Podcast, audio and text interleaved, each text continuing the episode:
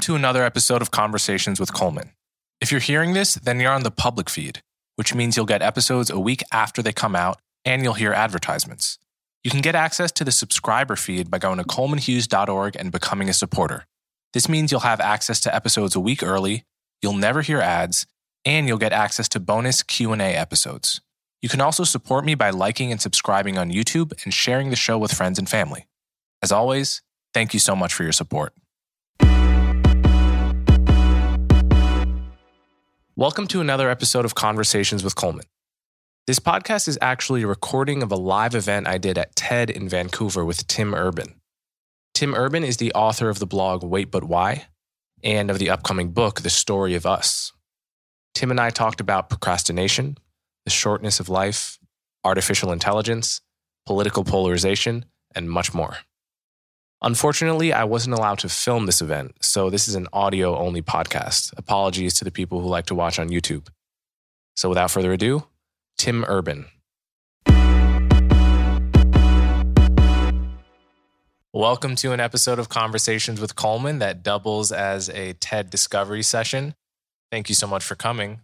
And thank you to my guest, Tim Urban. Thanks for coming on the show, man. Thank you for having me. All right. So, first question uh, here at TED, you're kind of a celebrity because everyone knows you from your procrastination TED talk a few years ago. My question is since you've given that talk on procrastination, which is, I'm told, the most viewed TED talk in the history of TED, has your procrastination problem gotten better, worse, or stayed the same? It's a tough answer because, on one hand, I feel like I am a little bit better in general because I take it more seriously. I think I like the more years you get kind of beaten down by a certain kind of self-defeating problem i think the more you i, I think you know part of the reason that um, procrastination can destroy so many people is they don't take it seriously. They don't they don't think of it like a serious addiction or like a serious problem. It's like a funny problem. And so i think I, i've learned to take it even more seriously. And and i have come up with some strategies that have helped me the reason it's a complicated answer is because um, I also started my first book like pretty soon after this talk. And that exacerbated the absolute worst parts of every single vice I had. I mean, it was, it's just right trying to, because you know what happens with procrastination. So, is, when did you start the book? I don't want to, Coleman. I, I know the answer to this question, but they no, don't. No prying questions here. Uh, I may have started the book in 2016. And when is it coming out? October of this year. Okay, so do the math, folks. Look, it's a beast of a book, but it should have taken three and a half years, not six. And so that's two and a half years that I lost to this problem. That's a tragedy. You know, we don't have that many years. Like in your prime, you know, if you're, you know, a writer or whatever, you might have like 20 good years to really get your stuff out. That's a that's like over a tenth, right? So it's this is like a, you know, classic procrastination thing. It really is a huge problem. And the reason something like a book is so hard is because there's, there's two parts of your brain that are kind of in a struggle here, and and this I, I call it you know instant gratification monkey and the uh, rational decision maker, and the monkey cannot see the future, and so the farther the fact that a book the rewards for it are so far in the future that dopamine hit is years away. The monkey cannot see it; it's way over the horizon, and so it is just a constant like just personal struggle. Where and if you have a, a, you know an article you're writing where it's going to be published next week, the excitement of that can actually help the monkey maybe get like get excited about it too. So anyway, I, I do think I've started to improve, but man, it's it has not it's not really showing in my current project.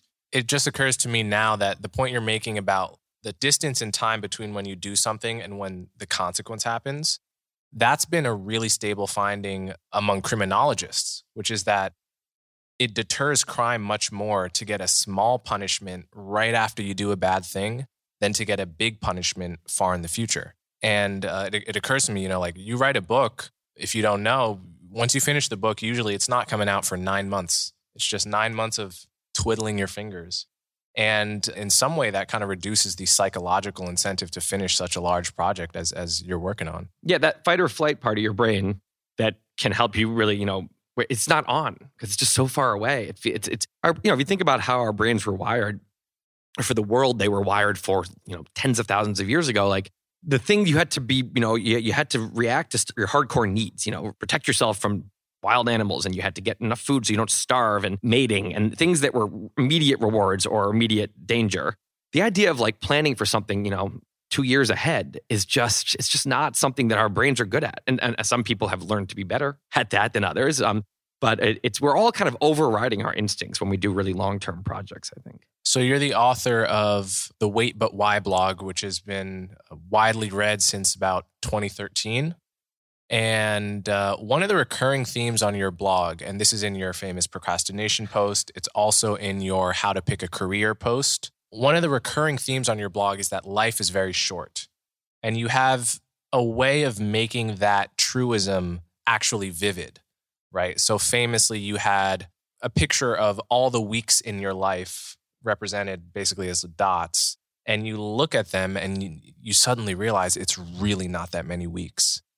So, one question I have is when I read your posts that really make that feeling of the shortness of life vivid in me, it makes me anxious. And I'm not actually sure that it makes me behave more wisely with my time. So, my question is when you feel that life is short, you feel the vividness of that, does that have an effect on your behavior? I think for me, I think I think uh, it is the kind of thing that um, everyone has a different reaction to seeing their weeks of it. You know, the chart he's talking about is I do you know 52 by 90 grid of, of little boxes, and that's that's the weeks in a 90 year life. And most of us are at least halfway down, you know, or, or third of the way down that thing. You're like tenth of the way down. But this is part of, I think, what I'm a little bit of related to this concept I was just talking about. About uh, our brains are wired for something specific, like it's a computer built for specific programming. And I think part of that programming is this delusion that the way that we're what we're used to is just how things will always be. And so that can be a lot of things. It can be that the people we love who are around, well, that they're always going to be around. You know, we have infinite hangouts with the people we love. And and the weeks. You know, we have, um, you know, thousands, tens of thousands of millions of weeks ahead of us. Just this kind of subconscious thing, I think a lot of us think. And that's not true. It's very much finite. And especially, I think, when you apply this to the people you you love spending time with. Um, you know, if you see someone, you know, if there's a friend, you know, you, you know, you get a drink with this friend about once a year. You know, maybe you live in different cities, but it's a good friend. You might have like 40 hangouts left with them total, and like, whoa, you know, like that's you think of them as I'll have thousands of hangouts left with them, but no, it's actually like 40. It's like you can, you know. So I think the, and the point is that that has different effects on different people. For some people, it might make them anxious and might make paralyze them or whatever. I think more often, at least, I think we're more likely to later regret like the decisions we made based on the delusion that we had infinite time. If that makes sense. Like I think that for me at least, what when I when I think about it that way, I'm like, well, I don't want 40 hangouts with this friend. I want hundreds more. So how do I do that? I can actually do that. I can just see them three times a year, four times a year. And, you know, and when it comes to personal projects, you know, you look and you're like, wow, you know, here are the weeks I've got left. And maybe these are the ones before I'm like too old to want to work anymore or, you know, be good at working anymore. And so for me, it's motivating. I totally understand that some people would look at that and maybe it would make them less motivated in some way. I don't know. But, but either way, it seems like it's looking at reality. I think it's usually better to have our, our, our actually a good understanding, a clear headed view of reality than delusion usually. Yeah. I mean, there's this advice to live every day like it's your last. I don't like that advice, by the way. I'm like, I, I would be living such a weird day if it were my last so day. interesting that that's kind of how I feel when I'm reminded of the shortness of life. It's like it's just an uptick in anxiety without an attendant necessarily sharpening of my ability to live in the moment. And like I think of the days when, you know, my favorite days are days when I've I'm super passionate about something or I'm super locked in, it's usually not because I'm thinking about the finiteness of life. It's because I've somehow just fell into something that I've gotten lost in. And I'm not thinking about time at all, not the finiteness of it or, or at all. Just time ceases to exist. You're flowing. The flow state. Yeah. Flow is the best for every, you know, whether it's with your friends. It was a great talk yesterday about fun and uh, that the flow that's such an important part of that. So you think of flow with work but also there's flow with so many other parts of life and it's just deep presence. And you're you know it's like you said you're locked in. You're all of your parts of your brain are, are, are together working on this thing or enjoying this thing. And i agree with you. I guess for me it's like flow happens when i something kicks my ass to actually start i have to start working. I have to engage i have to schedule that thing with that person in the first place. I have to like the flow doesn't just happen. It happens because I made some good long term decisions at some point that have gotten me now into a position to have flow. And I think that the enemy of that for me is complacency, is when I think I have unlimited time. So you get kind of lazy and you know, I, will have a project I want to do. I really want to, you know, write, uh, you know, write, you know, write a TV show or whatever it is. I, I want to have a great idea for oh, all of us. We'll do a big family reunion somewhere. And to me, it's like, yeah, but not this year. You know, maybe next year. And, and it's so easy for those things to just never happen. And that's where a lot of flow might come from is these projects that I dream about. So yeah, I mean, and it's not, and it's, uh, I don't even think I'm disagreeing with you here as much as like, I think everyone has a different reaction because everyone has their own struggles. And I think certain struggles are really helped by seeing that concretely, you know, being reminded of time. And then maybe others, like you said, others are doing just fine with getting into flow. And this actually might hurt that. So yeah, I don't think it's for everyone. I just know that, you know, I, I judge what I create by what I judge it by my own reaction to it. And for me, I'm like, I need this. And so therefore I put it out. So many of your blog posts have stick figure drawings, which I assume you do yourself, right? Torturously, yeah. Like it will be like a 20,000 word blog post with lots of stick figures that help you put basically a face to an idea. And you'll come up with these characters that basically personify ideas like the social approval mammoth or the panic monster from the procrastination TED Talk or the uh, the yearning octopus is one that I really liked. Maybe you can describe these briefly. But where did you get the idea to put so many stick figures in these blog posts and to come up with these animal characters in what is otherwise like really so because it's like the ideas you're dealing with are pretty adult pretty like you like you'll cite studies and like all kinds of stuff but then it will become very accessible because you're using these storytelling techniques. So where did you get those ideas from? I mean, partially, you know, it's like this is how I like to learn. Like if I'm if I'm reading something and I look and it's full of like colorful visuals and charts and comics, I, am happy. And so I think some other people would be like, just write. I don't want to. What are all these visuals? And that's fine. It's not, you know, it's not. So for me, it happens to be how I like to learn. But the reasoning behind it, the reason I like it as a learner, is I think that so often the concepts we remember and that we think about clearly are the ones that have a clear label in our heads. And Adam Grant did a TED talk last year about languishing. And this was a concept that a lot of us kind of understood intuitively, but the label was like, oh, okay, I'm languishing. That's what it is. I'm not depressed. I'm not this. He added a label onto something that I think was kind of a gray area. And it, I think it helps, it, that kind of thing can help you notice it and then start to kind of be able to have strategies to to deal with it. Uh, in one of your posts, you used the word humble brag as an example of this. Yeah, exactly. Like it's like before you knew that word. Th- there was something vaguely irritating about a way a lot of people employ. By the way, I, I, then you realize I, I, was like, I've definitely done this myself before.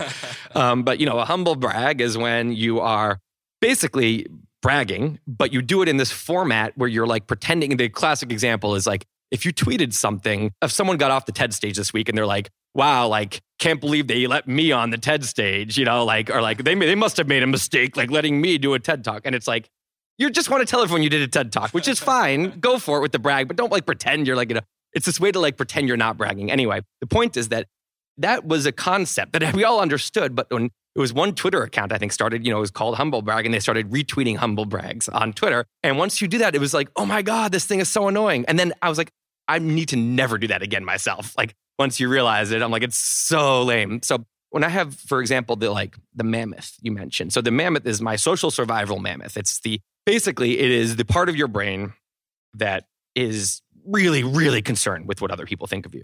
Like you are, it is the part of you that is the, is doesn't want to sing in public and really gonna you know I don't want to do public speaking because what if people judge me and what if I'm you know that doesn't want to approach you know approach a, a, stranger you're attracted to and start up a conversation in a bar because oh what if I get rejected? And and the thing that's interesting about this is that to me that is a part of the brain that made a lot of sense. It's there everything part of our brain is there because it made sense in 50,000 BC and in 50,000 BC or 10,000 BC you know you're living in a small tribe there you know for example talking about approaching a stranger in a bar there's a few potential mating options and they're all friends with each other and you know you make an awkward move on one of them or you try to you know start up a conversation and you're really uncomfortable and they, they're like ugh that was so awkward and they reject you. They're telling their friends they're all laughing you're, you're probably never going to mate right? So huge consequences and and, and it's a speak for yourself. Yeah. Anyway and so you're in this very like small little community where like oh like everyone's going to know. Meanwhile today we live in a totally different world. You can go out in New York City to a, you know, I'm, again, I'm sounding like an old man because no one goes to bars anymore to meet people. They, they do it on apps. But anyway, you can go out and you want to approach someone, and there's this incredible fear of like, you know, uh, what if I get rejected? And it's like, that's the, an old part of the brain firing, interpreting this as the way it used to be, even though the world you're in that has nothing to do with that anymore. Like the world you're in, there's no con- no negative consequences to being rejected romantically, to public speaking in a situation where it's just not that big a deal. But that part of our brain is still active, and so many things are like that where um, we are being run by kind of these instincts that don't make sense right now, and so how do we overcome that? Well, first let's label it. Let's like say, oh, that's the mammoth. The mammoth is going crazy, but the mammoth is not very smart. The mammoth doesn't know it's 2022. The mammoth thinks it's 10,000 BC. And so once you realize that, you take it a little less seriously. You start to say, that's just my mammoth. It doesn't matter. And it's, it's amazing how much, you know, how powerful that can be, how empowering it can be to be able to notice that something is not really scary. That's my mammoth thinks it's scary. Huge difference. And all this courage starts to come out that that wasn't there before. So I, I think in general, you know, the panic monster and uh, you know the yearning octopus you mentioned, which is you know a, a, way to kind of think about all the things you might want from a career, and actually like let's parse these out here. And and, and you know each arm of the octopus is like a different thing you can yearn for. It can be for attention and you know social type things. It can be for wealth. It can be for free time. It can be for impact you know, we all know that, but it's kind of jumbled in our head. So let's just actually label these arms as, and notice that these are different arms. And actually, you know, these are tools of self reflection, I guess. And if you use a little animal, then it helps people remember it. The instant gratification monkey is something that is easier to remember than if I say, you know, your limbic system fires in a certain way and it, it has these, you know, impulses. But the monkey, you can, you know, okay, yeah, it's just my monkey. So it, that's how I like to learn, at least. So the concept of an evolutionary mismatch, which is what you're talking about, it's, you know, we are wired one way by evolution, and now that's mismatched with our circumstances today. That's one of the reasons you cite, uh, one of the many reasons you cite in some of the very long posts that you've done about political polarization, how, uh, where you basically explain using a bunch of different paradigms why it is that our country is so much more divided over politics today than it was many, many decades ago. And there's a bunch of different reasons why this is. And you go into detail um, about this in the post. And this is largely the topic of your upcoming book, which you've been procrastinating. But my basic question here is why is political polarization a bad thing? Right? Just stepping back, is it such a bad thing that we're more divided? What motivates you to be so curious and to, to want to explain this phenomenon in the first place? I mean, part, part I first got me into it, it was just, I mean, I don't even, it's not even my favorite kind of topic, really. Um, it's that I, I was trying to write about all this other stuff. I write about, you know, colonizing Mars and AI, and I write about procrastination. And I like to, these are things that so many of the, the forward thinking future things and this utopia I like to imagine and where we're going and how cool the future could be. I was like, man, none of that, we're not going to get to enjoy any of that if we like, if our society is kind of going down the tubes here, like in a way that, uh, think if you take a step back, it's a pretty like unfortunate story that has been happening. Uh, but I think it's hard to see it. So I've been trying to zoom out really far.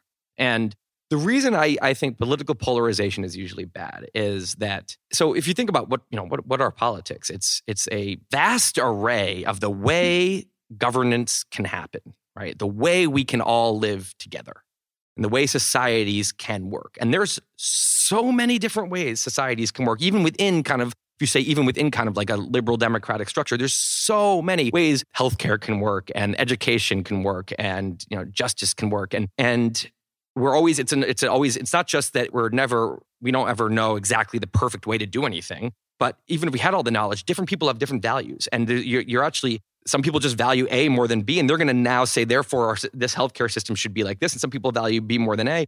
So they're going to so, so we're never going to fully come to a full agreement a and b. Then the the world's changing incredibly quickly. You know, you have, you know, crypto comes along. Well, what should the rules and laws and, and norms and customs be around this whole new thing? The internet comes along, you know, social media comes along. So the point is that this is the only possible way for this to be is a very ongoing, rich, vigorous discussion full of disagreements and heated discussions and and and frustrating compromises and you know it's a battle of persuasion it's a battle to try to create a you know take the ideas in your head you know and and create a mind changing movement. If you can spread them far enough then that can become the policies and the laws. So this is to me like how i think politics should be ideally if we were all being grown-ups right? A vigorous open discussion. Now that wouldn't be especially polarized. It doesn't make sense. There's there's so many different dimensions of this. There's so many different ways it can go. It's, it's nuanced. It's people should be all over the place. There should be a rich kind of vibrant discussion. Polarization when that's going on it's because a whole different mechanism has kicked in. I'm talking about, you know, the thing I just described as a very rational, kind of grown up way for politics to be, where we're all treating ideas and potential policies like science experiments. Let's let's argue for them. Let's see if you know we can convince who can convince more people, and then let's test it out, and then let's evaluate it. That's great. But remember this other part of our brain, this part that is produces the monkey and the mammoth I've talked about. This part also likes to identify with their ideas. It has this instinct that, again, maybe served it well 50,000 years ago to vigorously agree with a group around it and form a tribe. And the, the, tribe is defined by agreement with these ideas. And all the people start to define themselves as I am a radical, I am a conservative, whatever. And that becomes who we are. And people like us all agree with this. And the people who don't, they're bad, they're wrong, they're stupid, they're evil, they're dangerous. And what ultimately, usually, what you're really saying is they're subhuman. This is what the psychology that kicks in. It's this totally different psychology, and it has nothing to do with the thing I was talking about before the vigorous discussion of what's the best way. It becomes religious ideology that happens to not be based on God. It happens to be based on, you know, a political ideology, but it's treated the same way. And I think that, so I, I think of it as, you know, rather than left, right, center only, I also think of it as kind of up and down. And I, I bring a second dimension in that the high rungs of this ladder is where we're having that very open, rational, nuanced discussion. And down below, it's become a religious war. And that's never even about the policies. If you notice, hardcore political tribes, they will just flip on a policy. They will totally have an opposite view of what their supposed principles are because it's this shape shifting kind of survival machine. And, and, and principles are just kind of a facade, I think, in this case. So when I see polarization, it doesn't make sense that everyone would suddenly that you know someone has who has this view on guns well of course they're going to also then have this view on climate change and also this view on racial justice and also this view on i'm like it doesn't make sense that every person would be aligned all down the same exact part of this checklist that tells me some whole other thing is going on it's unproductive it's nasty it doesn't end up helping things it doesn't move the country forward and to me it's not that it's one or the other. There's always both of these, right? There's always people on the high rungs having that kind of political discussion, and then there's tribes. The thing that scares me about right now is that the balance between high and low, I think, is shifting. I think that the low rungs, that psychology is on the rise. Maybe it's because of social media. Maybe it's because the parties, and I'm talking about the US mostly, maybe it's because the parties purified ideologically. So suddenly there were no more progressive Republicans and no more conservative Democrats. And suddenly it, was, it takes away a lot of that kind of the thing that, that chills it out, that, that spreads it out. You have these, you know, congealed ideologies. There's a lot of potential reasons I could get into over the last 50 years. No one's fault. I think it's a changing environment, a changing landscape has produced has altered our behavior in a way that has made this what I call low rung kind of psychology, this polarization kind of religious tribalism in politics has spread. It's gone viral and it's capturing all kinds of people and more people are are in that mindset than I think there used to be and that's a scary trend. So I want to give one example of what you're talking about. I've talked about this on my podcast before, but if you can all remember when COVID first began to really come on our radars in America and in Europe early March 2020 when those first articles were coming out, we were just beginning to lock down, just beginning to buy masks and realize that this was not an epidemic. This was a pandemic and it was going to change life for two weeks or so, we thought. You know, I remember reading the articles in the New York Times and the Atlantic and the Wall Street Journal, and everyone was trying to figure out the death rate, right? At that time. Is it 0.5% of people die from this thing? Is it 5% of people die from this thing? And we just knew very little. We had very little data. We knew Italy was suffering massively and they were triaging at hospitals. You know, that, that seemed like a worst case scenario, but other places seemed not to be doing so well or, or not to be doing quite as bad. But there was really this sense where every article I would read, I noticed I didn't have a single thought about whether this was a left wing or a right wing paper at first, right? Like if I was reading the Times, I wasn't thinking, oh, they're going to take the liberal take on this. If I was reading the Journal, I wasn't thinking they're going to take a conservative take on this because there wasn't a liberal or conservative take on the question yet. Naively, I thought it was going to stay that way.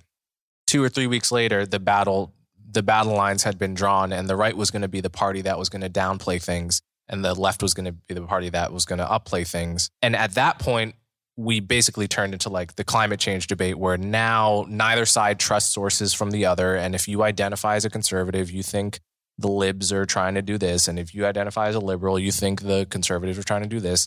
And we import the whole, basically, the psychology of like sports into our politics. And I just remember thinking, my God, it was so refreshing those two weeks where I could just read everything and not have any kind of thought about the notion of political bias. So I guess that brings me to my next point, which is you recently did a post where you imagined that a civilization of intelligent creatures that are a hundred million times smaller than us humans created COVID 19, created the virus in order to create a common enemy so that the humans in our world would unite, would come together against this common enemy and sort of stop our squabbling because the, their life depended on us not, say, blowing each other up with nuclear weapons. My question to you is why did COVID 19, which could have been a uniter since it can kill everyone equally, doesn't care about race, party, etc.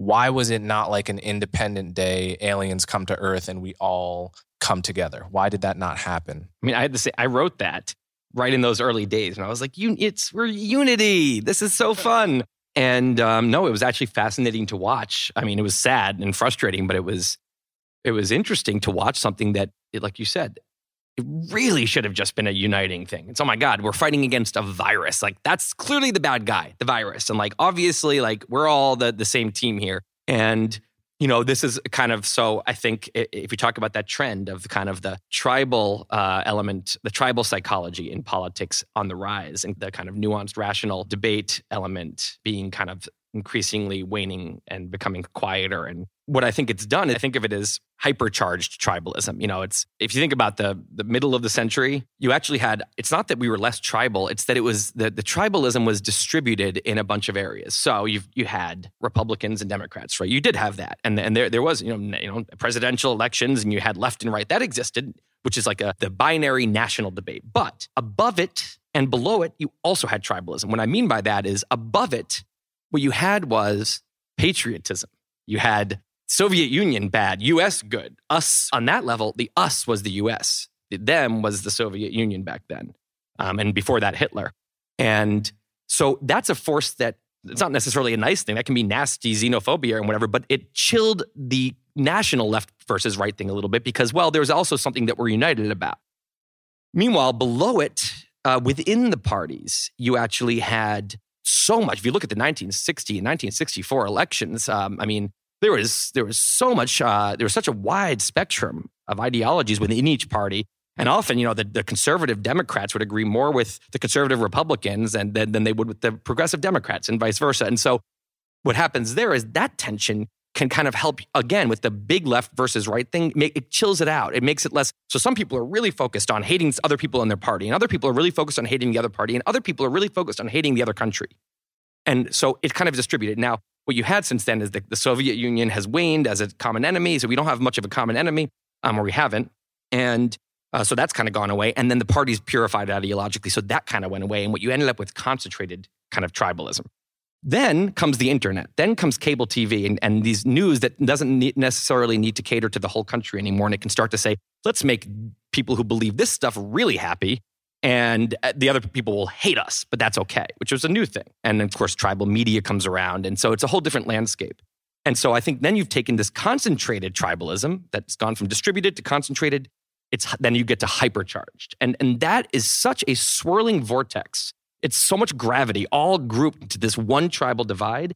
It sucks in everything. It sucks in things that should have nothing to do with politics. COVID is the perfect example it's it's it wasn't even close in retrospect. It wasn't like this was oh COVID almost survived and, ma- didn't. It was like a black hole. It, everything's over the event horizon. Everything's getting sucked in, and so COVID comes in, and like you said, it could have gone the other way around. If you look actually at a bunch of the Democrats when Trump was in office, Pelosi and others were saying, "Well, I'm not taking that vaccine, not the Trump vaccine." People forget that, but. If Trump had won re-election, I think the vaccine discussion would have been totally reversed. And this is what I said earlier about how the principle, when you, when you actually look and you see hypocrisy, you realize there's not the principles aren't what's going on here. It's what's good for our team right now. And so I think it was predictable that this was going to happen. I think that, and what scares me is we have a lot of important debates to have.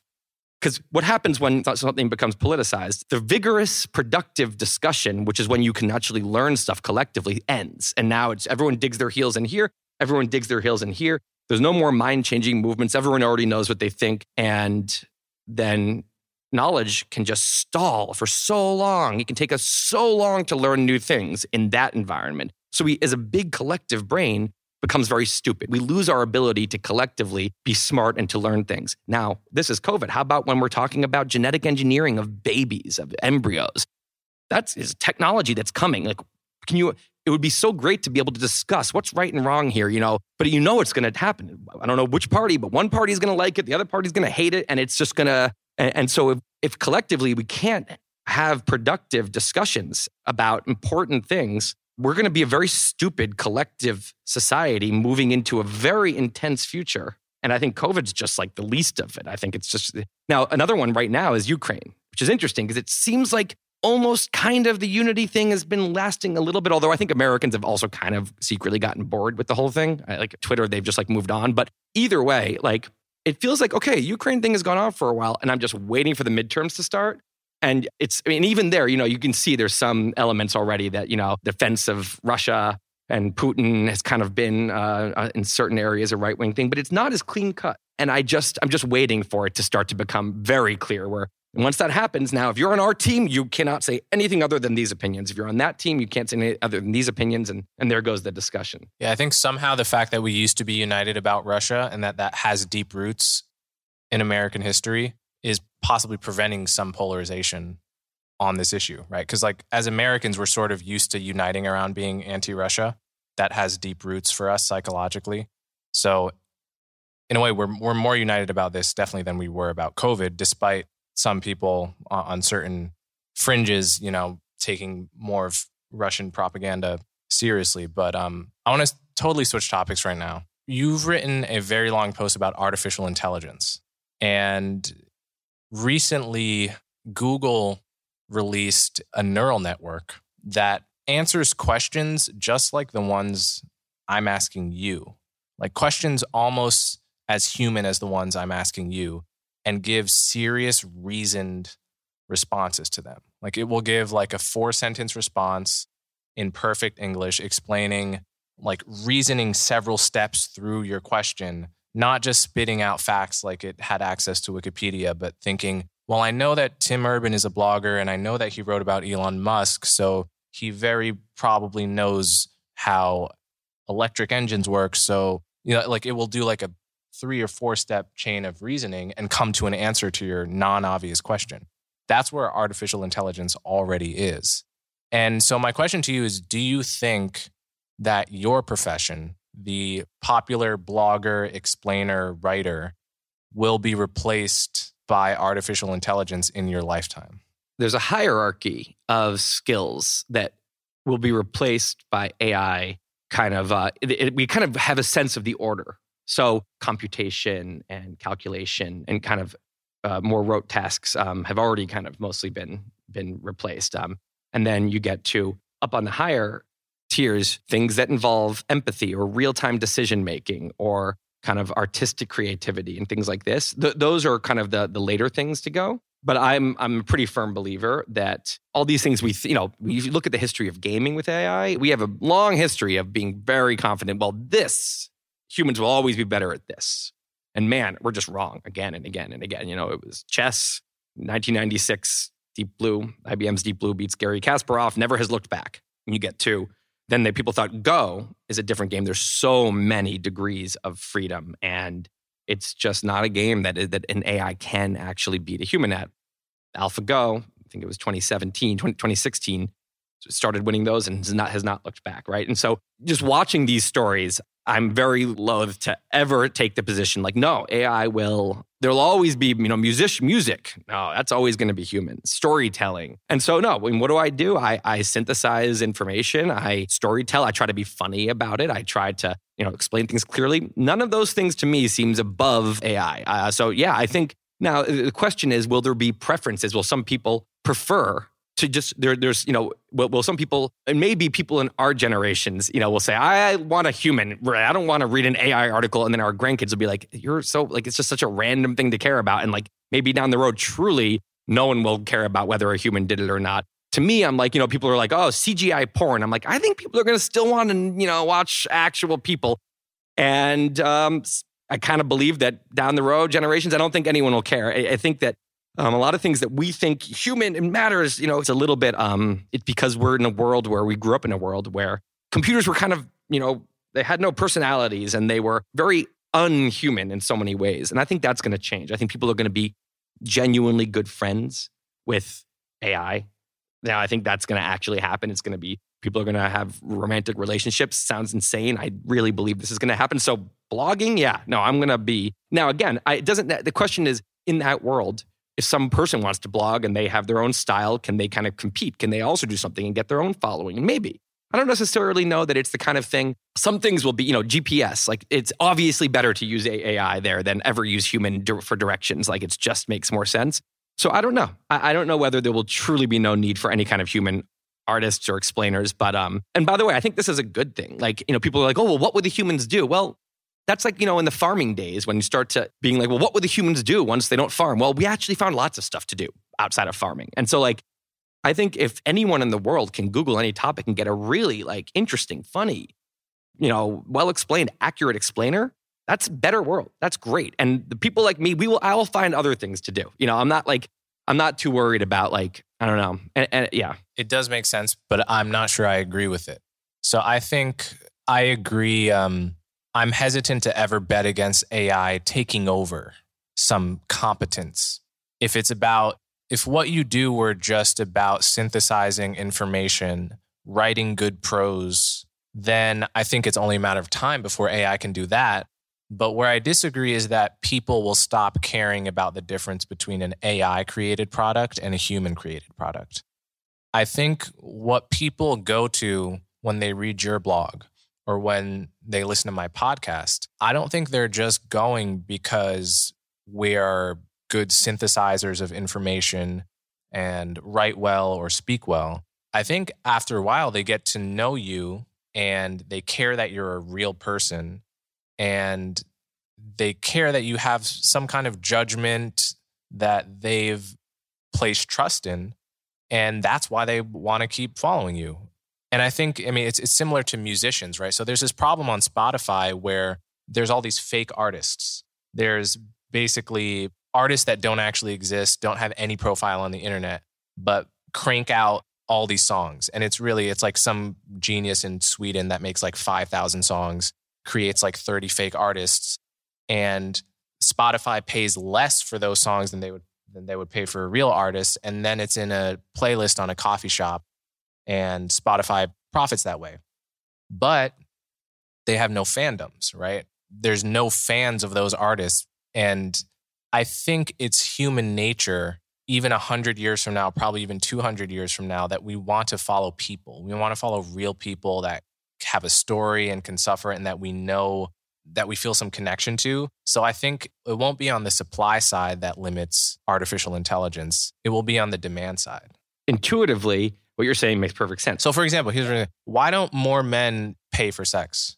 Very few men actually pay for sex, right?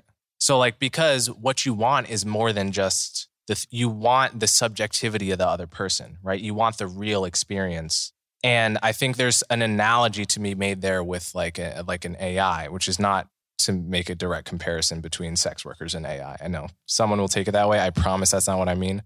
What I mean is we often consume things precisely because the person on the other end is a real person that's like a, doing things for the same reasons that we are. And that has such a deep basis in our psychology. I don't think that we can change that culturally. Like we want it to be a human. I'm a 20th century baby like you, and 20th century babies for sure will all intuitively agree with this.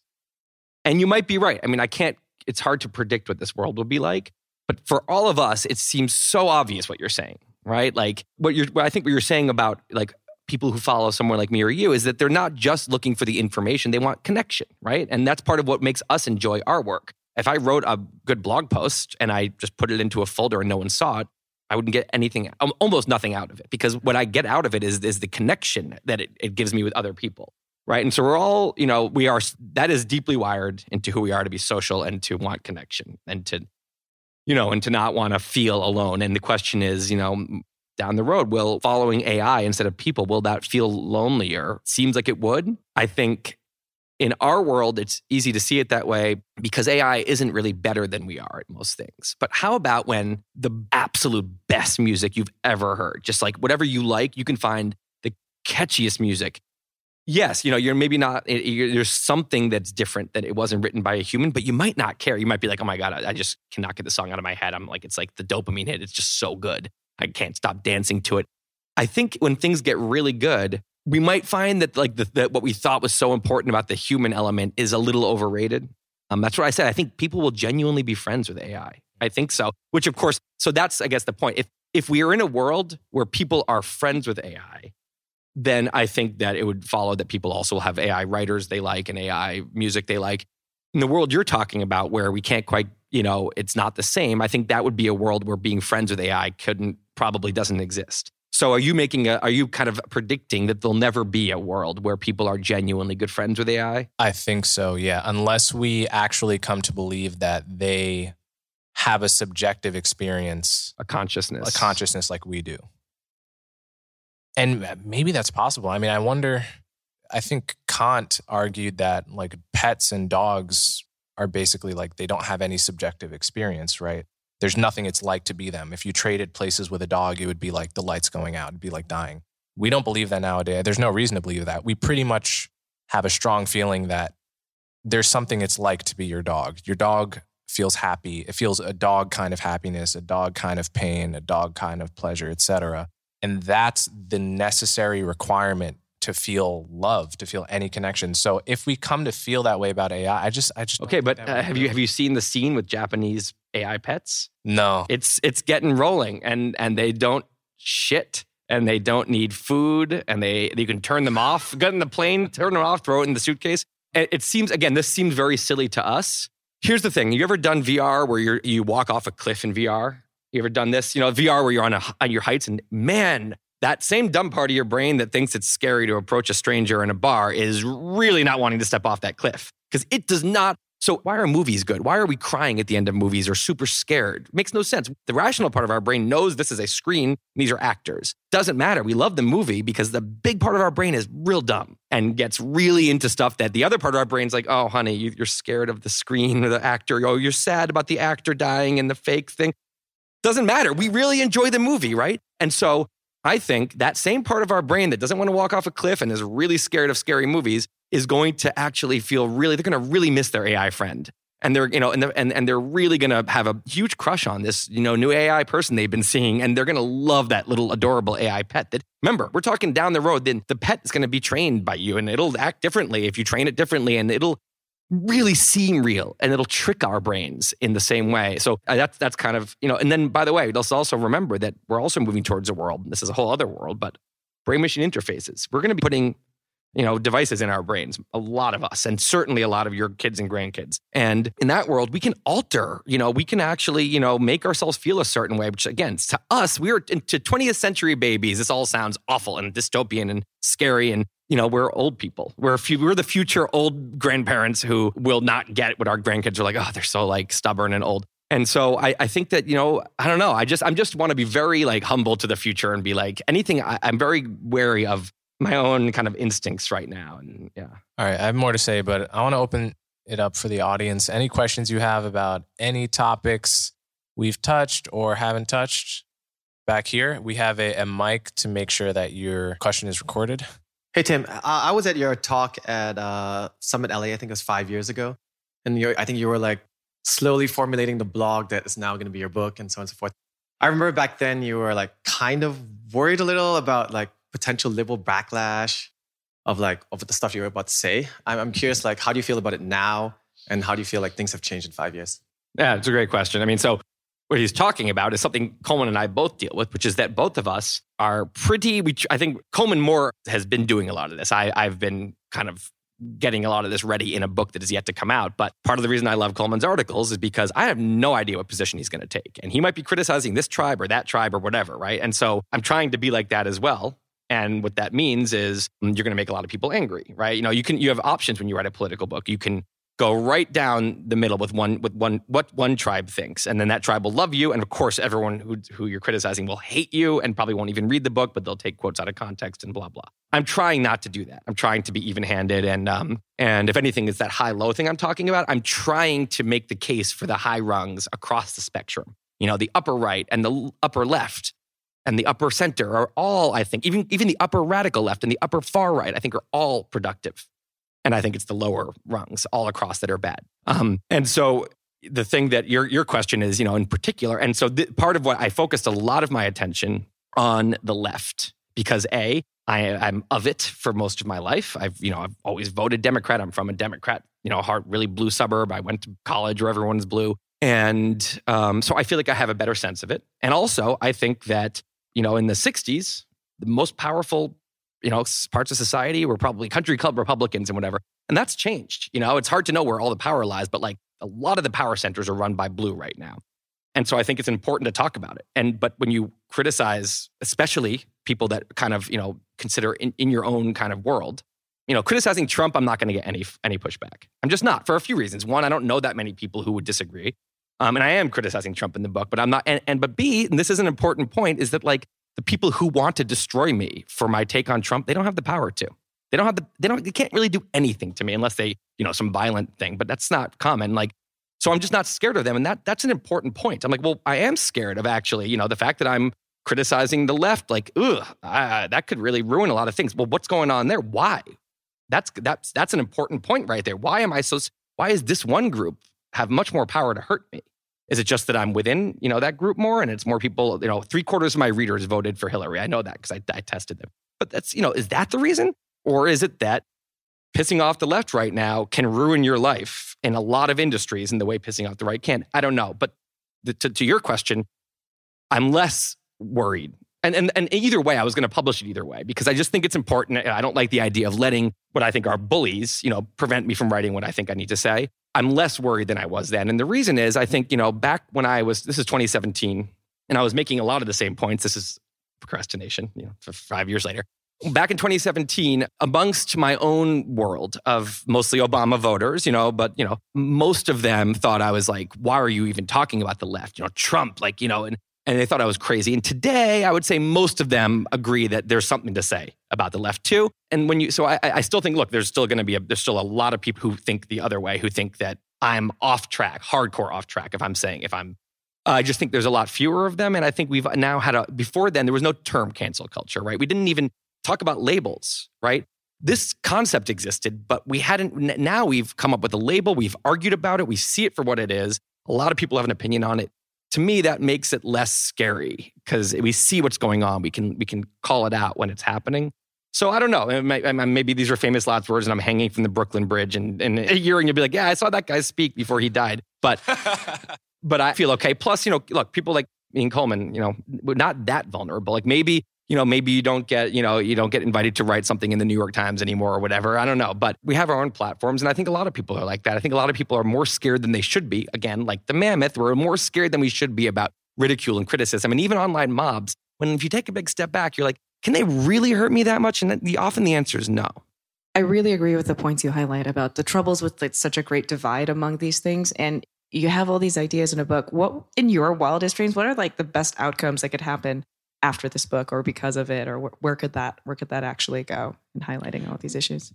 I mean my, yeah my dream with this book would be that you know politics are not just left right and center. Let's make it a square. Let's make it a vert- let's bring a vertical ladder and let's talk about high rung and low rung which i think can really diffuse a lot of the you know if you feel like if you if you only have one dimension then if i'm criticizing the left well that must make me right. If i'm criticizing trump well i must be a huge leftist you know and it's like I think that is such a lim- not just limiting conversation. It's not just we're missing it. It is actually it is an inherently impossible productive conversation when you think of there's only the, this vertical thing and then so there's only this horizontal thing and then what what what do a lot of people say who I think are trying to make a lot of the points that who feel the same way. They say we need more people in the center. You know, we need more. You know, there's a lot of quiet, you know, silent centrists and I don't think that's what they really mean. Centrist is a, is a particular policy position. It's a particular place along these spectrums. Centrist is about what you think. And I think what they're talking about is a how you think axis. you know, when they say moderate or centrist, if we only have one axis, we have to say that must mean purple. But I think what they really mean, again, I think there's some amazing thinkers who I think are really productive who are radical left. But radical left, when it's productive, doesn't try to shut down speech it doesn't like. It's experimental. It's open minded. It's joyful. It, it, admits when it's wrong. It knows it's wrong all the time because the radical, you know, stuff is going to be really experimental and bold, and it might be wrong. So same with far right. You know, far right when it's on the upper high rungs is the voice of what if we've gone down the wrong path? What if we've gone down the wrong path? What if there's some values that were really important that we've lost in the shuffle? We want that person in the room, right? And so what I would love is if if this book could help, you know, I'm not the only person who's trying to do this, obviously. This book could help apply, give some new labels, help expand the language a little bit. It's so much, so much of the language, even like the term cancel culture. Well, it starts off a little bit like COVID, where it's just an interesting thing and there's debate about. And then quickly it becomes now, if you're a part of our group, you either you you hate that term and you have this very clear view, which is that it is a term that doesn't, it's not really based on anything real, and it is a, it's kind of like a right-wing talking point, or you have a view that it's the biggest problem in the world, right? So I'm trying to, what are some new words we can use? What are some new terms? What's a new dimension we can bring in? Maybe the, it can help make the discussions a little more productive. It's a tall order in today's world, but I think honestly, I've been inspired by Coleman. To me, he is one of the absolute best high rung thinkers in politics and brave at a time when like it's so like that's just like the the supply of courage is so low. So like yes, I'm I'm part of why I'm honored to be on this. Oh, really, oh, thank you, Tim. I appreciate that. A question for either of you: Do you agree with the proposition that if our culture, say in the U.S., were to view uh, politics as a public duty, that public service was something that you should do at least once before you die, but like jury duty, that it might actually help to empower people to be more courageous, to take the time to think through issues, questions, and also and not to rush to conclusions, and also to help short circuit the what seems to be the grotesquerie that is this career politician using the outside view of politics for its own ends. Just wondering about that. So you mean running for office? Yeah, at, at any scale, whether it's you know for mayor, dog catcher, senate, whatever it might be. That's a very interesting question. You know, I don't know what would happen but what I do know is that unfortunately, you know, being a public servant, which is one of the most important jobs, acts as a kind of bug light for people with power complexes.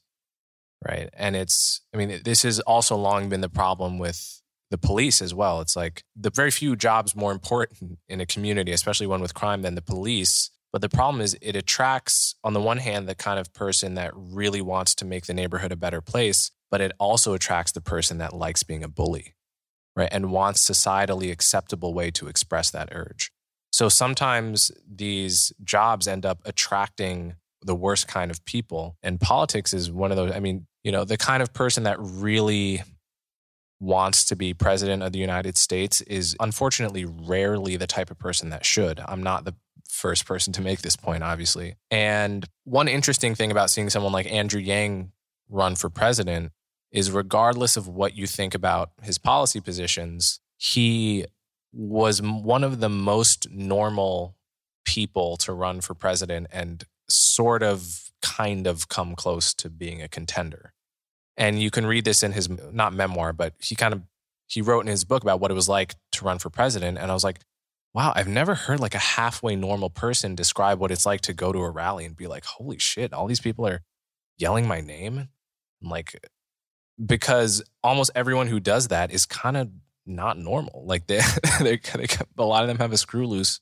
So that's an interesting question how that would actually change if you just had to do it like jury duty or, or something. You know, I'm not the first person to think that like a nurse or you know, just someone with like practical real world experience, common sense might in some cases do a better job than career politicians. Yeah, I mean, I I also like the concept. I think um, part of the the way we can get into such a tribal craze about politics is that we're so removed from actually what's going on, and you know, you get into this bubble of there's you know, a Disney movie, there's the good protagonists and the bad antagonists, and it's simple and clear, and it's good against evil, and it's just like that is just nothing to do with what's actually going on. It's just, it's its own game that's happening. So the thing that that makes me a little like just cynical about this is at least the current environment. Um, I've talked to some Congress people.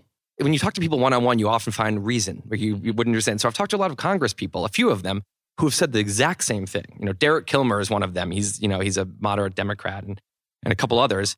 And they're very frustrated right now because in order to win, it used to be a lot of purple districts. In purple districts, you have a general election. General election incentivizes people in the primary to vote for reasonable people who might be able to maybe be uniters for lots of reasons. Gerrymandering and also just the, parties making deals in order to intentionally say, let's turn these two purples into a red and a blue. We don't have to spend money on either. You know, now we can all spend money. You know, there's been a lot of that and just people sorting you know people more mobile move to people neighborhoods with people like them and they end up with you know much more red and blue districts in those districts there is no general election and so suddenly the incentive isn't there's no more magnet to reason there's who is the best good guy who hates the bad guys the most right which is the opposite and i've so there's some of these people i've talked to they say you know, I have so many, you know, nuanced policy proposals, and I, I actually, uh, I, we of course need to compromise, and I don't hate the other side. You know, I, uh, we have to work with these people, and they said those are extinction messages. You have that message right now, and you're just you're done. And so, man, it's like talking about the problem. I mean, now it's you know really attracting kind of and it's it's what it is is that it's turning away a lot of people who would be actually great politicians probably um, because I mean, like I would never want to run if I knew the game I'd have to play is to be the bluest blue hero ever who hates the red team. Like that's not, you know. So I think what you're asking is a broader question, not just about you know Congress or whatever. And obviously, you're not going to have everyone running for Congress. But so I, th- I, think yes, some more general involvement is great. It's the same reason you have kids do things like community service. I mean, it's good to just it just has it just builds perspective, which can be useful. So I think in a general sense, I would love to see more of that just to Coleman's point, I think we have like a serious problem here when it comes to like politicians, like and um and I don't think it's un- but I think we need to learn about it and then maybe some, we can start making changes based on that. Hi, this is for both of you. Uh, you. you. spoke about the challenge in politicians being unable to put forth uh, nuanced kind of policy proposals and viewpoints, and you kind of see that in just public discourse today for everyone, right? There's so many issues that have become politicized whether it's racial inequality or gender, whatever it is, it's very hard, even as an individual in conversations, to try and take a nuanced viewpoint, right? You're kind of forced into choosing your side and, and sticking with it or being at risk of the firing squad. And so, whether it's politicians or just general discourse, how do you think as a society we kind of move beyond that and get to a point where it's okay to have nuanced viewpoints? It's okay to be in the middle somewhere. How do we get there and move beyond this, the current moment? That's the million dollar question. I guess to me, the first thing is to make sure that you're not part of the problem. Put your own mask on before helping others. Right.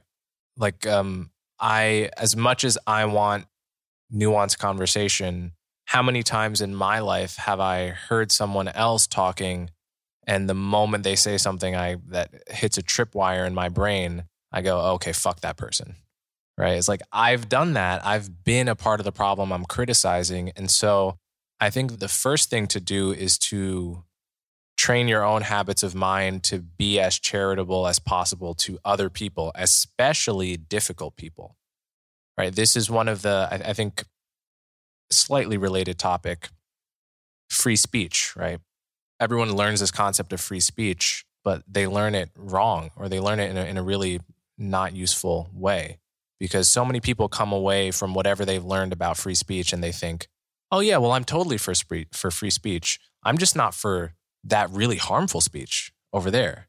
It's like, well, no, you actually don't understand what free speech means.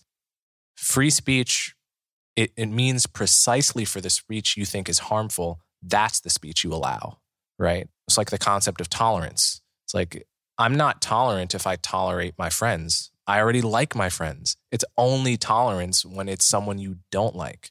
So we, we should just call it free speech for speech you don't like because then people would, would, would learn it better. But, you know, the, the analogy here is to just make sure that you are not part of the problem of demonizing others for not making nuanced arguments. And then once you've modeled that yourself, then you can begin to demand it of others and you know just try it's very difficult. Try to have conversations face to face. Try to have conversations one on one not in a group. Like tim just said you'd be amazed how reasonable people get when it's just two people in a room and the cameras are off and nobody's watching and nobody's reputation is at stake. I've almost never, even with some of the most controversial topics I've ever touched, I've almost never had a bad conversation one on one with someone. It's always either when there's many, many people in a room or virtually many people in a room, such as online on Twitter. So deciding the arena for the conversation is a pretty good life hack. And um, besides that, yeah, trying to model, be the change you want to see in the world. Extremely well said. I would have, I agree with all of that. Uh, the only thing I would add is that sometimes, um, you know, if you think about, it, there's, I can call kind of I think it's useful again with labels. Well, we all know what an echo chamber is. You know, it's where everyone agrees, right? And and but it's that's an intellectual culture where it's cool to agree and it's rude to disagree, uh, and it and it makes you a bad person if you disagree. You know. And then there's the opposite culture. I call it an idea lab. In an idea lab culture, people disagree vigorously and it's not seen as rude. It's seen as interesting because no one's attaching themselves to ideas in an idea lab culture. It's I throw an idea out and it's almost instinct for okay, you know, what people are going to try to poke holes in it. You know, I think you're being biased or are you being hypocritical or, you know, it's like it's a fun game. And I'm like, no, I'm not because blah, blah, blah. And we go back and forth. No one's getting their feelings hurt, right? And, and it's incredible how productive idea lab cultures are. And that can be you and one friend, you and a spouse. It can be a group of friends. It can be a whole room like this. It can be a whole political party. You know, each of these has an intellectual culture. And I think that spectrum runs from hardcore echo chamber to like perfect idea lab and everything in between. But the thing I've noticed, so what, what makes a culture because Idea Lab is, it seems like it would be what makes sense, right? Let's throw ideas around, and it's this weird thing we do to form echo chambers, and it's this it's this this primitive psychology I think switches on, and, and then suddenly the, it's like pheromones. We can kind of smell it in the air, and suddenly. Oh, you know, I, I don't want to disagree with the group about this, or you know, it much feels much better. It feels much more blissful to just agree here and fit in, and and and we're all good together. And it, it, you feel that psychology kicking in in yourself. But what I notice is a lot of the time, and I've I've analyzed because I've you know after coming again with these labels, coming up with these terms, now I see it all over the place. I mean, how how is it? Oh, this is kind of echo chambery at this dinner table. Hold what, about this topic. What happened? I often find that it's one person, one ringleader, kind of starts saying, you know, says something like, well, of course, you know, the kind of people that think that blah blah blah, and suddenly everyone's like, well, yeah, yeah, you know, and and and very quickly, you know, that culture now it's clear. The a rule just got set, which is that like we people like us definitely think this and boom, there goes the idea lab.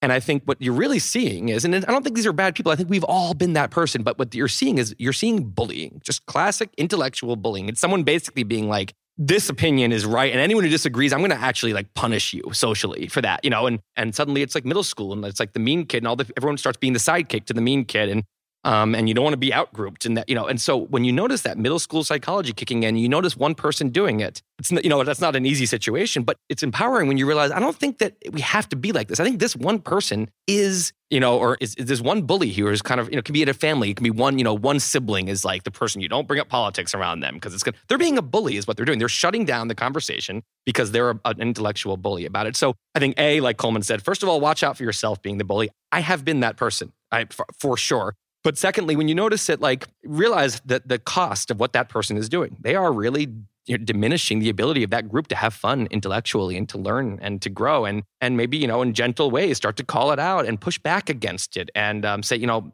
if you start to realize like man this person is depriving all of us of an idea lab that's a call to action versus if you don't have these terms it's easy to just be like oh well everyone's kind of crazy about politics. I'm not gonna and not really seeing it for what it is. So watch out for look at you know it's often a very small group of people who actually are enforcing a lot of this chill on conversation.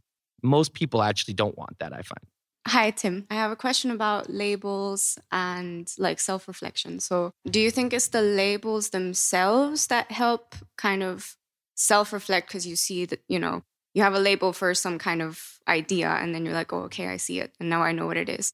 Or do you think it's because you kind of created when you create these animal characters for example you've sort of created this like independent like entity that kind of distances yourself from a characteristic of yourself. Um, is that what kind of helps the self-reflection? Because it's obviously it's easier to judge other people than yourself. So if there's like if you cri- kind of created some like a different person within yourself that you're kind of looking at is that that's a great question. I mean i think it's both. I think i mean i think the first thing is just labels help take kind of hazy concepts and make it a thing in your head. So now you can see the thing. And you can also, when you have when two people, you, you and your friend or, or you and your group of friends have that label together, you can, you know, you can all point it out to each other, or you know, or a couple, a couple, a healthy couple can do this. They can say, oh, well, you know, you can have a term for this kind of certain kind of, you know, uh, uh, my sister's a uh, therapist, and she she brought up this term, you know, when you're with uh, your significant other, and one of you is like, hey, look at that, you know, that thing outside, and the other one just you just get ignored,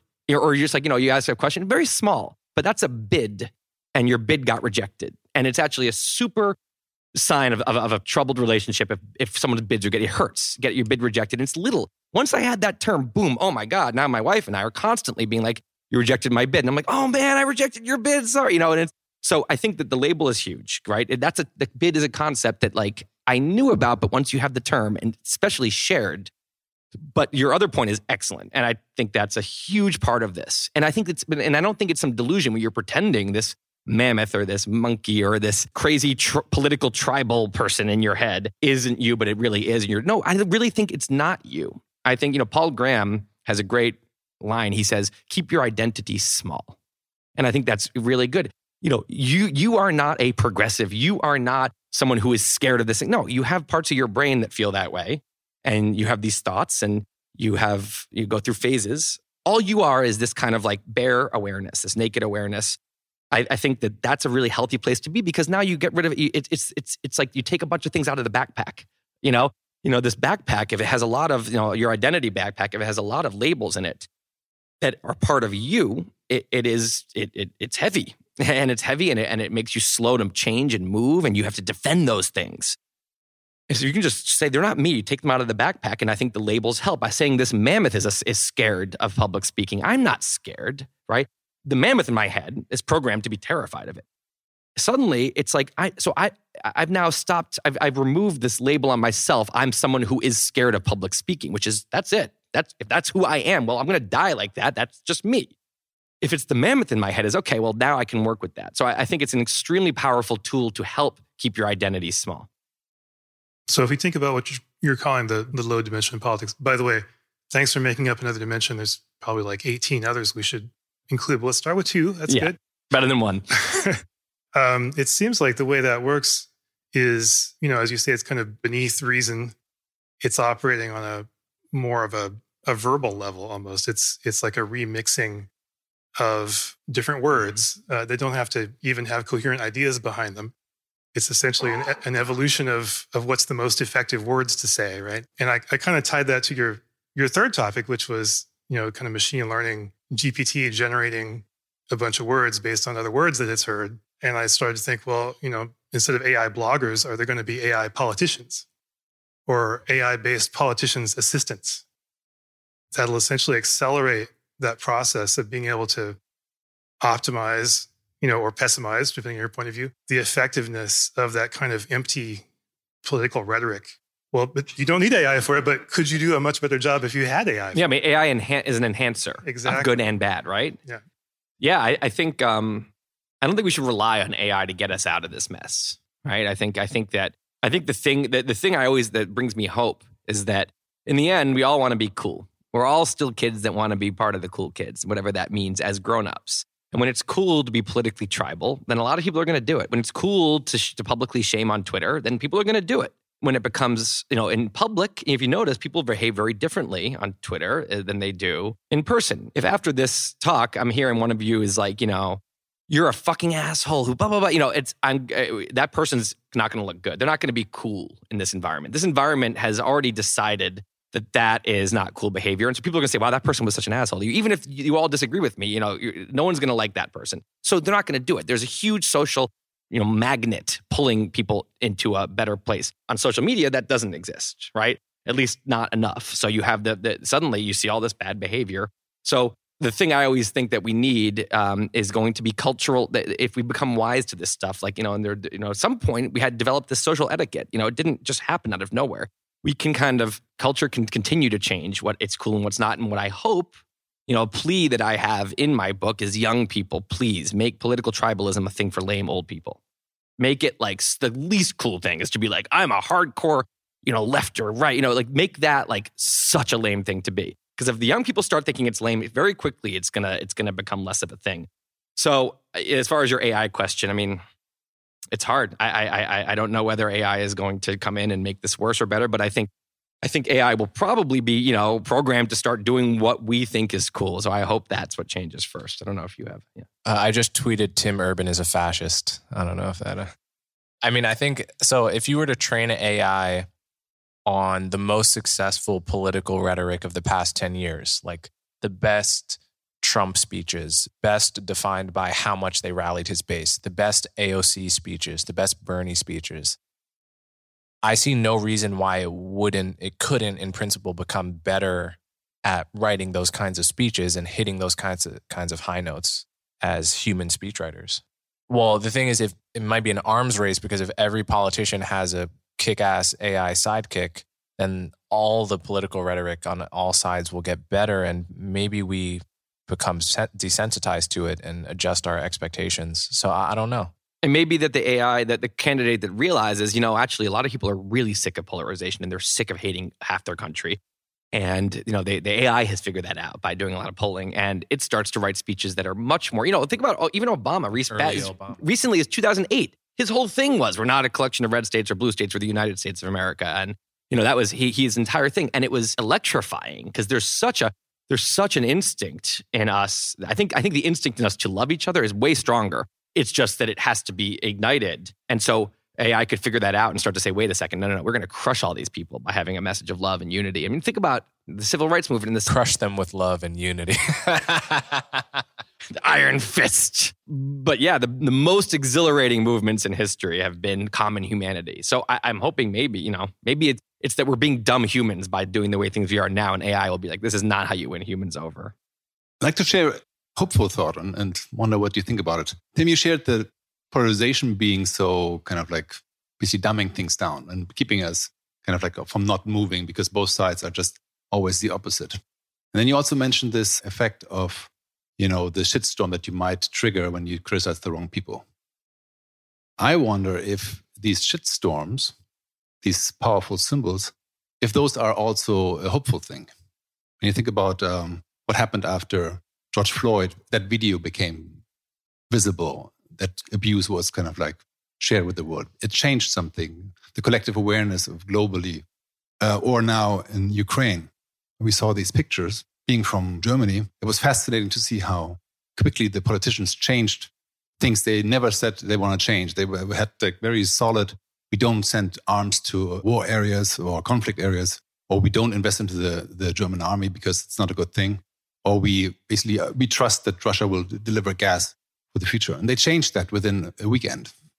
And I wonder if that is kind of like the hopeful part that we have these powerful symbols and the global society, not the politicians so much, but the people changed their perspective in a, in a heartbeat. I, I definitely think that those, we have these moments where we get into a frenzy around particular injustices. And it's akin to when you know, grasshoppers become locusts. It's like we become unrecognizable. We gather in masses of thousands or more around things that we all find abhorrent in the world and demand change right now.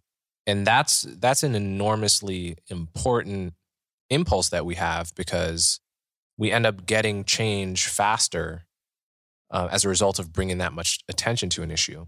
The danger I find is that usually we overdo it uh, when we get into that frenzy mindsets like and once it's all over we can look back on it rationally and say well we actually went a little bit too far right there like we actually shouldn't have burned down that walmart right like uh, there, there was an old woman that used that walmart to get her prescription medicine and we burned it down in the name of George Floyd and no one even knows her name and how much she suffered as a result of this right it's like when we get into the frenzy, we end up doing things that we look back on with, with regret and that actually weren't necessary to achieve the important goal of, say, reforming the police. But because we're in this frenzy, we can't, we can't think rationally. So it's a double edged sword. It's necessary, but it's very liable to abuse and to overdoing things. And what you're talking about is a new source of power, right? Like Jon Ronson, who wrote the book So You've Been Publicly Shamed, talks about the history of Twitter. And it started off as, you know, radical de-shaming, the opposite of what it is now. You know, people would say, Oh, I do this embarrassing thing. People say, I do that too. Ah, you know, and it was like this like nice little place for a while. Then people discovered something. You know, there's some boss that's been, you know, horrible and sexually harassing his employees. And normally the employees were helpless. Right? They had no voice, they had no way to do anything about it. And if they tried, they would have just gotten And if they went to a journalist, they'd have to show 10 pages of receipts Exactly. to get it out there. But no, now, it was, and so that's a glitch in the liberal matrix where this person can do harm without consequence. That's a that's a external, a negative externality, is a mistake going on. And suddenly on Twitter, you could actually start a thing. You get to spread the word. It gets retweeted. Suddenly, that boss is exposed. The light's shining on him, and he ends up fired. And you know the bosses all around have to shape up. That's exhilarating. It's the new kind of cudgel, you know, that could be taken in the hands of you know victims and and it corrected the glitch right so now there's con- now there's consequences there right great problem is you've you know like exactly what coleman said this cudgel is now here and so what a lot of people are saying well that was fun who's next and maybe there are you know more, more villains to take down but it starts to you know start to have people that now their whole identity is i am a cudgel holder and i take down villains. Who's the next villain? And the definition of villain you know starts to expand. And suddenly you know the definition of a racist starts to expand and a misogynist and um and uh, the word you know right wing starts to be applied to all kinds of things you know and, and and it gets associated with being a nazi which that word starts to expand because now you know oh well we need more you know the supply of villains is now lower than the demand. And so we need more you know the d- demand is too high we need more villains right? So you see of course this is the double-edged sword coleman mentioned. When there's a new source of power in the world that is a big deal and it can go either way. And so we have to be wary you know you can lose the same thing about weapons right? Of course you know weapons in some ways can create peace and can and can help protect people and it also of course can create atrocities so i think with a kind of a, a separate point you know because i'm talking about power and like the ability but also you're talking about knowledge and and I think in some ways, you know, if, you- if you look at the days of the three news networks and they were, you know, and people said that was much better, it was less polarized, that they had to be accurate. They also told one story. And, you know, it took a lot of years for people to figure out the Vietnam War sucked. It would take uh, two weeks today, right? Like, so there's, again, this is great. And, and you can look at like, look at the tech companies and how they all banded together to sanction Russia. Cool, right? That's a big cudgel they just used on a bad guy Putin. Well, maybe it's a little scary if now you know it becomes politically fashionable to say any country who who does has this policy or has this policy or doesn't do social justice the way that Americans think is right. Well, now we're going to use that cudgel on every. You know, you can see how th- these things are scary. Which is the only thing. The ideal might be to say let's just not have any. You know, let's just slow down progress here. But we can't. These weapons are coming. New weapons, new sources of information, and so the best we can do in this rapidly changing world is we need to have a lot of conversations. We need to have conversations is light. We need to have flashlights shining on reality so we can all look at it and say, this is, is a good use of that weapon. This is bad. How can we allow this to happen and police that vigorous conversations, which is why the worst thing in a rapidly changing world is when speech gets chilled because people become scared to say what they think and to have open conversations and and that's part of why polarization is so bad because it it makes a, it kills our ability to have the discussion to see the difference between a protest that is productive and one that's burning down a Walmart and suddenly if anyone says anything about that difference you're in trouble you know that's this is when we have a problem Okay, we have time for one more question. We're going to go over here. Will it sound like the woman that was singing in the? No, I guess that's not. So, so my, it's really more of an observation. But you talked about the high rungs and low rungs on the two sort of left, right, center kind of approach, which that in itself is a brilliant insight. I think it helped me a lot. What I think I've observed is for a lot of people, the low rung is a default position. The topics are often very complicated, very nuanced. A lot of people haven't put the work in to really understand topics like climate change. It's a very complex topic. And so rather than put the work in, they just default into that position. They take the position, uh, what's the joke? I could agree with you and then we'd both be wrong, you know? So they, they just default into a certain position. And so it's almost like a lack of thinking that leads to those default positions. I just wonder what your observation is about that. The way the way I view a political tribe, joining a political tribe, is it's like a cape. And you join this tribe and they hand you, they say, You're now, you now get your cape. And that cape is you're, you know, you put that cape on and you have meaning and you have purpose. And all your opinions are all worked out. You know what you think about everything and you have conviction about everything. And you you suddenly can feel like you have knowledge about everything. You know all the answers. And you you you have identity and you know who you are and your connection. You, you're connected to all these other people. You know, you know why you wake up in the morning. These are the core human needs. And a lot of those are holes for a lot of us because they're hard to fill in life. It takes years and growth and, you know, self-reflection and toiling. And man, this is a, but to me, you know, of course, this is a, this is a weight loss pill. This is a snake oil, right? This is, this is something that it feels like, you know, oh my God, I've solved all my problems. Like you're saying, it's easy, right? Oh my God, who knew? It, it was, this was a get rich quick scheme. This was, it turns out it was easy to get rich with all these holes I thought I had. It feels incredible for a while. Uh, I think ultimately, a it's awful for the world. These people now are doing going to end up doing harm in the world with their they're mostly well intentioned people. Their well intentioned there's their their well intentioned efforts are now going to the vector is going to be pointing in a harmful direction, even with it without them realizing it. But it's also bad for them. You look at all of the studies of it is the the people that are hardcore in these things. They lose their sense of self. They, they, they, it enhances anxiety and depression. They're, they're spending a lot. They start to you know, it's scary to, it becomes, you know, it sounds great until people say, oh, if you don't agree with, you know, if you don't have all the right opinions, you're going to lose your cape.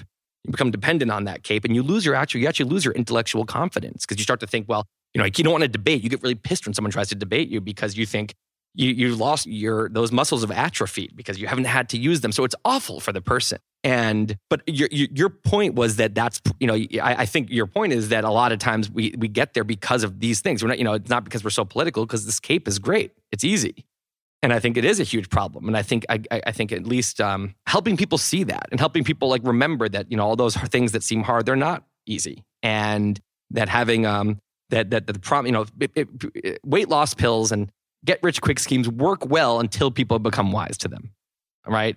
And so I think a, good goal would be that, you know, just like we now know that, you know, something that says, you know, you know, low fat, you know, natural, you know, you know, wheat thins, that's not actually healthy for you. And um, that, you know, get rich quick schemes are not actually going to help you get rich quick. Just like that, I think we should be teaching young people and making them wise consumers of this stuff and say that, you know, and helping, you know, young people understand that this is also a get rich quick scheme. And um, that would be, that would be a goal I would have. All right. With that, please help me in, in thanking my guest, Tim Urban, and give yourselves a round of applause for coming to this session. Thank you so much.